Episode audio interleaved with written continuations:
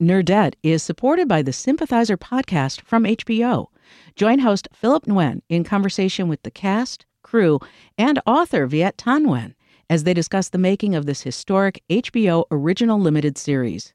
Stream new episodes of HBO's The Sympathizer Sundays exclusively on Max, and listen to the Sympathizer podcast wherever you listen to podcasts.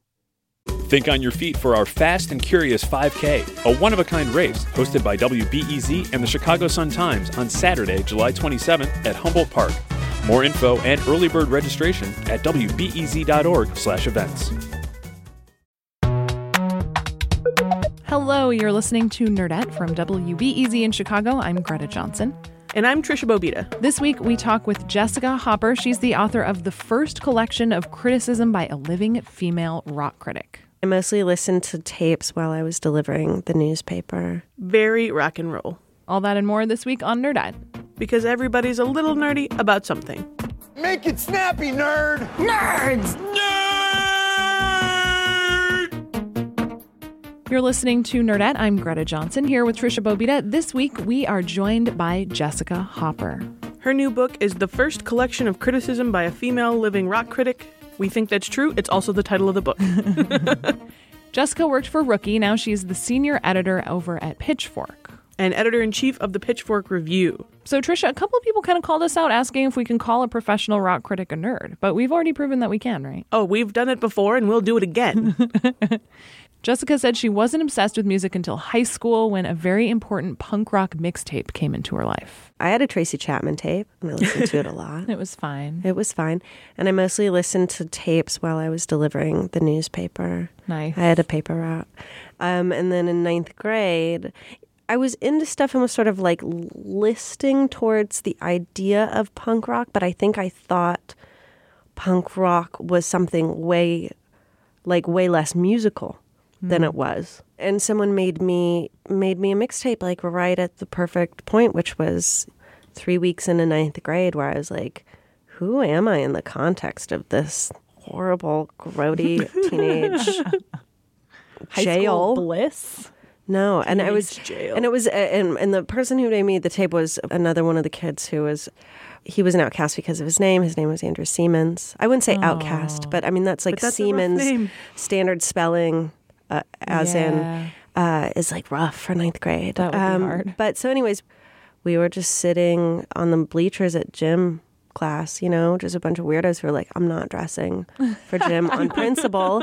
I don't care. Yes. Like I am resisting. And he just ma- he made me a really good mixtape from his brother's record collection. And it was just absolutely like, oh, oh, this is what I am and this is what I'm into. And, and I'm like fully co-signing. This is the music that was made for me. Yeah, this is the music that was made for me, and I got really into it. And like within a matter of six months, I had a job at a record store. I was regularly publishing a fanzine. I was writing for papers in town, doing music criticism.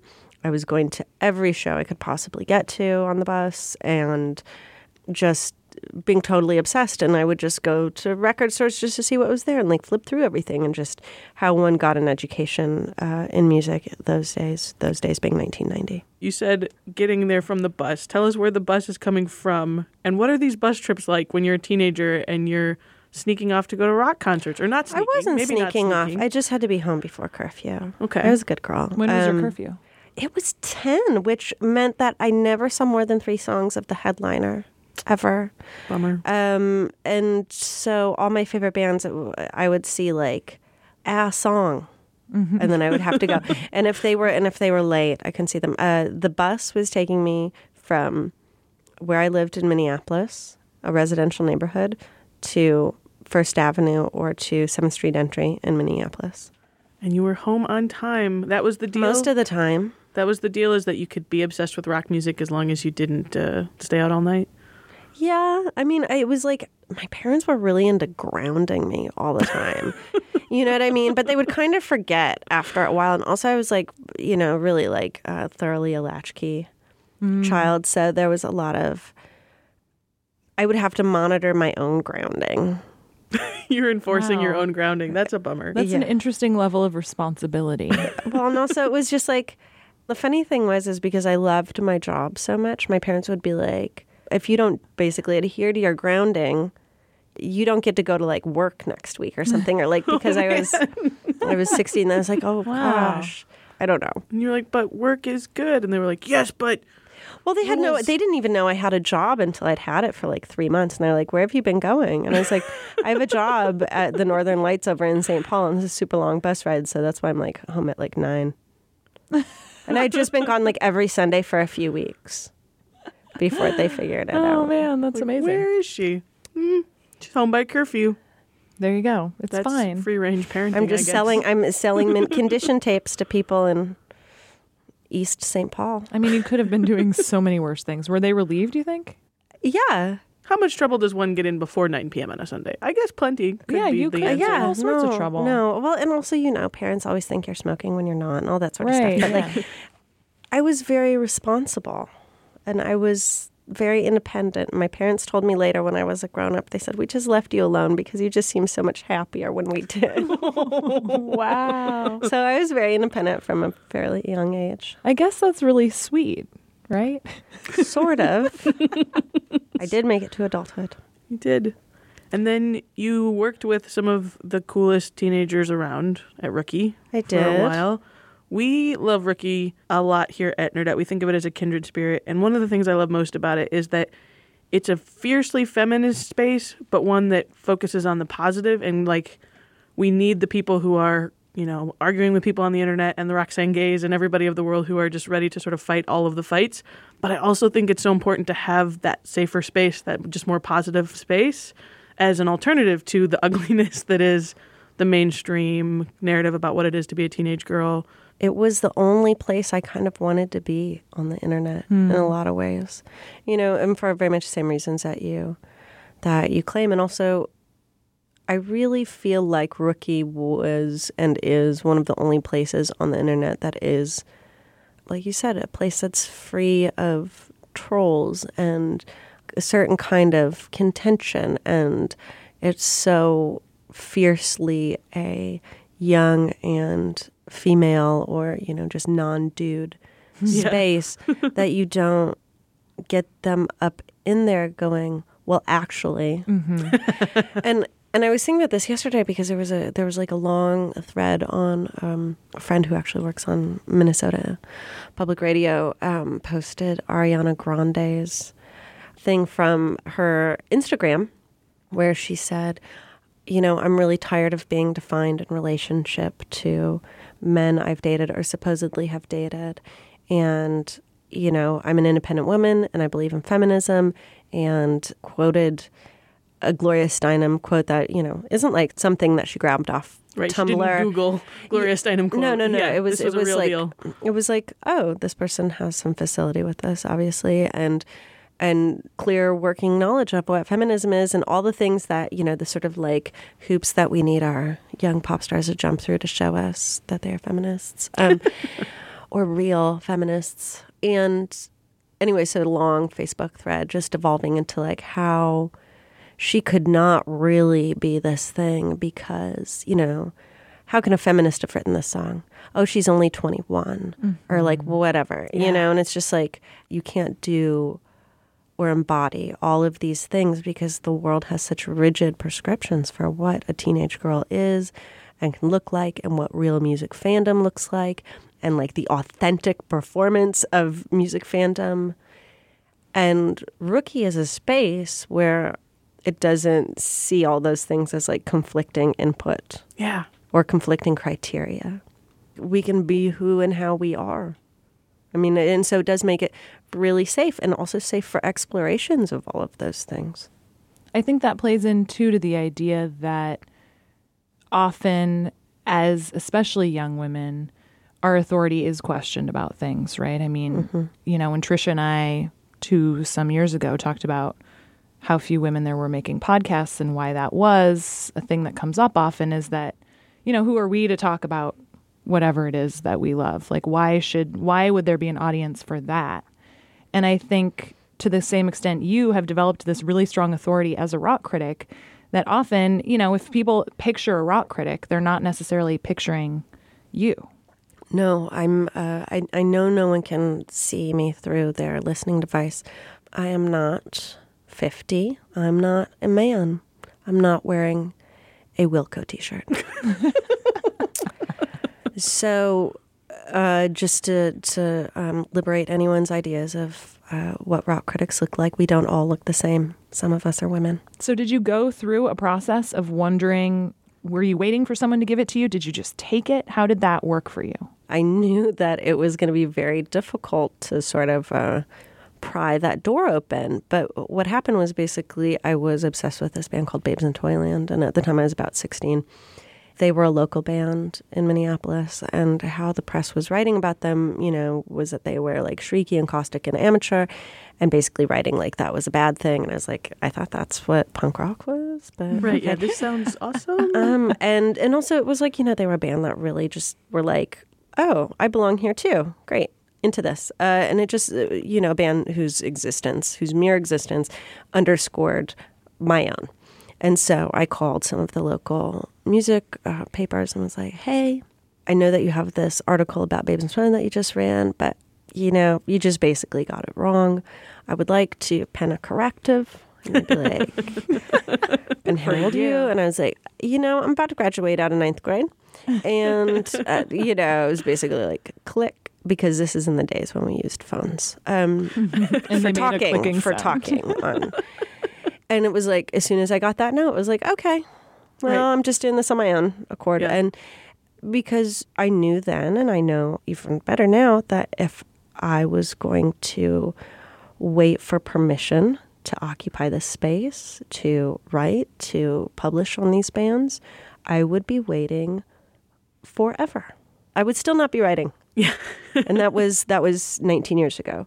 And so I just did it. And I don't know if that was, you know, in part because I uh, grew up with a feminist mom or because I was already kind of turned on to radical punk rock feminism and that was like the dawn of Riot Grrrl. Um, or because I was a Montessori kid and I was just naturally really autodidactic and I just knew like, oh, I just do what I'm interested in and that's how I learn. I don't have to know how to write before I start. I just You'll just learn. write. You'll Yeah learn. You'll figure it out. and I and I did, and because I wasn't formally taught, I was able to have kind of a different kind of career and and get started really early and kind of be in the trenches. You know, I'm lucky that I didn't have the imposter syndrome. Yeah. I didn't have that. And so Yeah. I think it just didn't hold me back. And I think because there was also times when I was a younger woman, you know, like in my 20s, where I was just before I went all the way into full time writing, where I sort of doubted, like, do I really have a place in this? Am I a real writer? This darkness before the dawn. And, and um, my now husband was like, just sort of jump off the cliff. And I did. And, and the ground sort of like rose to meet me. People were like, oh, yeah, no, we were just waiting for you to get done doing this other stuff so that you can come write for us full time. You know, and that was like the Chicago Reader and the Tribune and Yeah. Spin and like all these people who were like, yeah, no, come on, we are just waiting. Wow. And it was like, oh, That I was was, in you. yeah, I was in my own way. Yeah. yeah. And I think sometimes that those crises of confidence particularly can hold young women back because we look at a space that's um, largely male, and whether that is a workforce, whether that is like a fan base, whether that is A you know, conference room. a conference room or a Yeah. um, a venue, a stage, and and lots of times for women, I think it takes seeing somebody else who looks like them to go, oh, I can exist in here too. I can picture it now. I can picture it now, or another person like us becomes our permission slip Yeah. to dream that dream.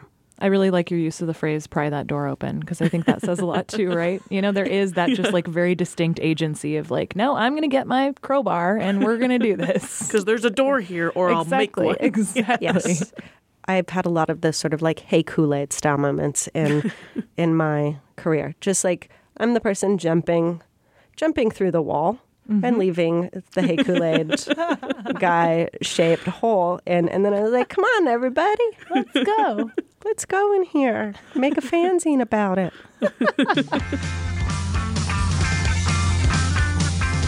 Still to come, we get to know some great lady nerds of history from a woman who has written a book about them from A to Z. Stay with us.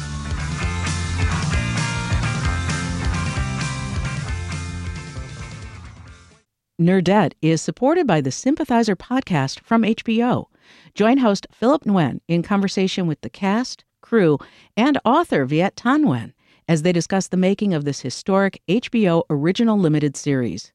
Stream new episodes of HBO's The Sympathizer Sundays exclusively on Max, and listen to the Sympathizer podcast wherever you listen to podcasts. Think on your feet for our Fast and Curious 5K, a one of a kind race hosted by WBEZ and the Chicago Sun Times on Saturday, July 27th at Humboldt Park. More info and early bird registration at wbez.org/events.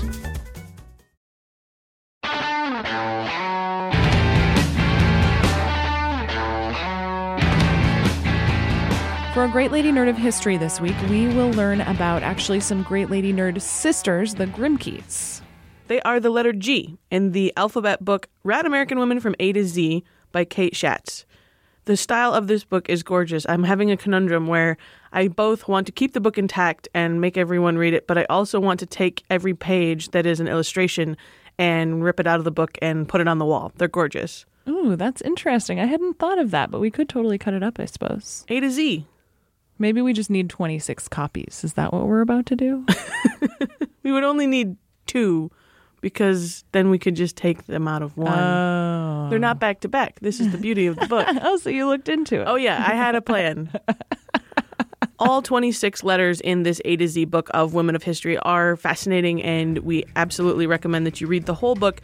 But we wanted to talk to Kate a little bit more about the letter G in this book, and that's the Grimke sisters. Ally is a term that a lot of people are using, which is great, but they are a real example of what a true ally is, right? It's beyond just reposting cool articles on Facebook, right? They really, they really lived it, and they are this total historical example, and I, I wanted to include that. They're an anomalous entry because there's two of them. I could not decide between Sarah or Angelina, and they're really synonymous with each other. They work together their entire lives. And they are the oldest women in the book. They were born in the 18th century, um, the late 1700s. They resisted their parents. Their parents were slave owners. They came from extreme wealth and they rejected it at a very early age and moved to Philadelphia. And they were really part of the early abolitionist movement. What's also remarkable about them is that they were getting down with women's suffrage years before Susan B. Anthony and the other more prominent names in the movement. And they were really some of the first women to be talking about race and gender at the same time. And they were super fierce Quakers. Super Fierce Quakers is a really fun phrase. That Might be a good name for my a band. Phrase, yes. Feel really good about that. Kate says she wrote the book Rad American Women from A to Z for her daughter, who was about two years old at the time. My house was filled with all kinds of children's books, many of which were ABC books. And I was just wanting to find something more inspiring for her. Uh, a lot of the books we had were really wonderful children's classics, but I was interested in finding something more diverse, more empowering, and I didn't really see that out there. So I, one day when she was taking a nap, I was staring at some ABC books, and it popped into my mind, like, you know, what if I just did an A to Z of radical women from history? It was one of those ideas where I started mentioning it to other people, and everybody's faces just lit up and said, Oh my God, you should really do that. We're glad her friends convinced her to write this book, and her homework for you listeners is to help her out with the sequel. I am working on the sequel to this book, and it is Rad Women Worldwide A to Z. So we're doing an international version.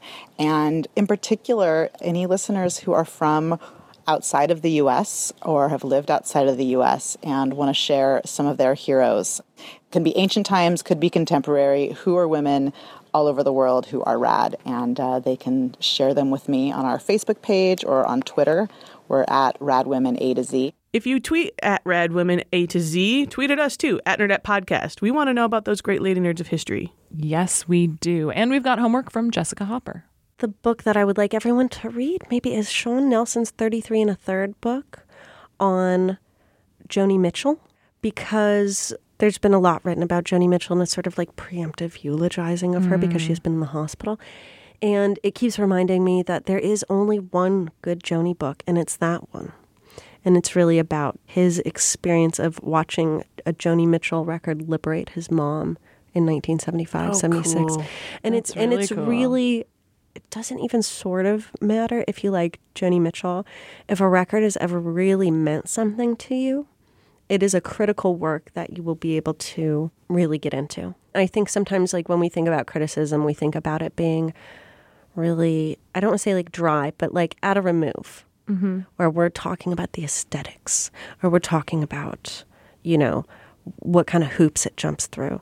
And this is really about loving music and seeing it transform someone and transforming your own understanding of the world. And I think in that way, that book is really easy to get into and relate to. And also, it's just fantastic writing. This is now the second person under that who's given Joni Mitchell related homework, and I'm fine with that. I think it is good to reiterate that Joni Mitchell is pretty excellent to listen to. Love came to my door with a sleeping roll and a madman's soul. He thought for sure I'd seen him dancing up a river in the dark, looking for a woman to court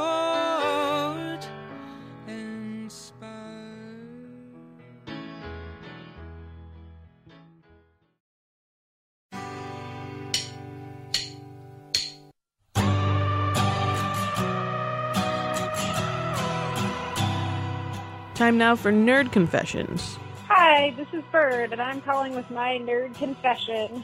So I have been obsessed with birds for my entire life and have way too many stories that I could share about being a nerd about birds. One, I was an environmental educator for 16 to 24 year olds, and on one of our many field trips, we saw a hummingbird, and I said, Oh, that's one of my favorite birds. And the students all said, They're all your favorite bird. So apparently, all birds are my favorite bird. I'm actually calling you from the trailer that I'm doing some field work studying woodpeckers and fire in Oregon. Um, anyway, thanks for your podcast. I love it, and it's definitely making my solitude in the mountains um, that much more enjoyable. They're all your favorite bird. I actually especially love this because I get really upset when people ask me about my favorite things because they're all my favorite things. So I can completely relate to this. Oh, I just don't like birds very much.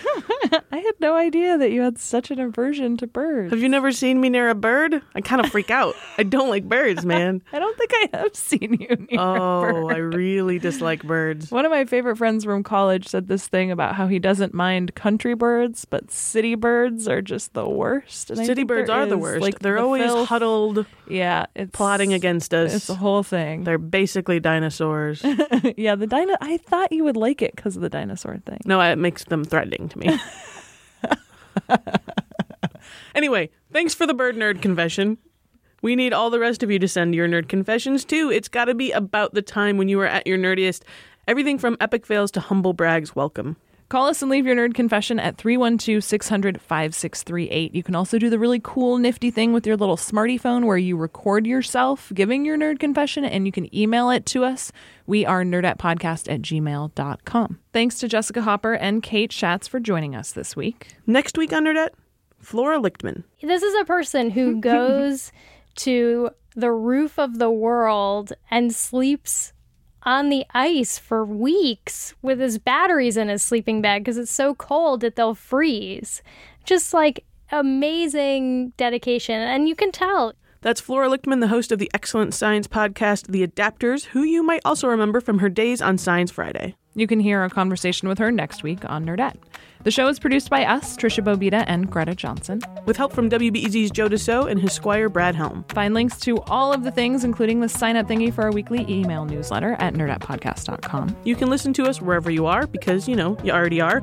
But we'd appreciate it if you took the plunge and subscribed on iTunes, Stitcher, SoundCloud, whatever your favorite podcast app is. We share links to things we love on Facebook, which you can see if you like us there.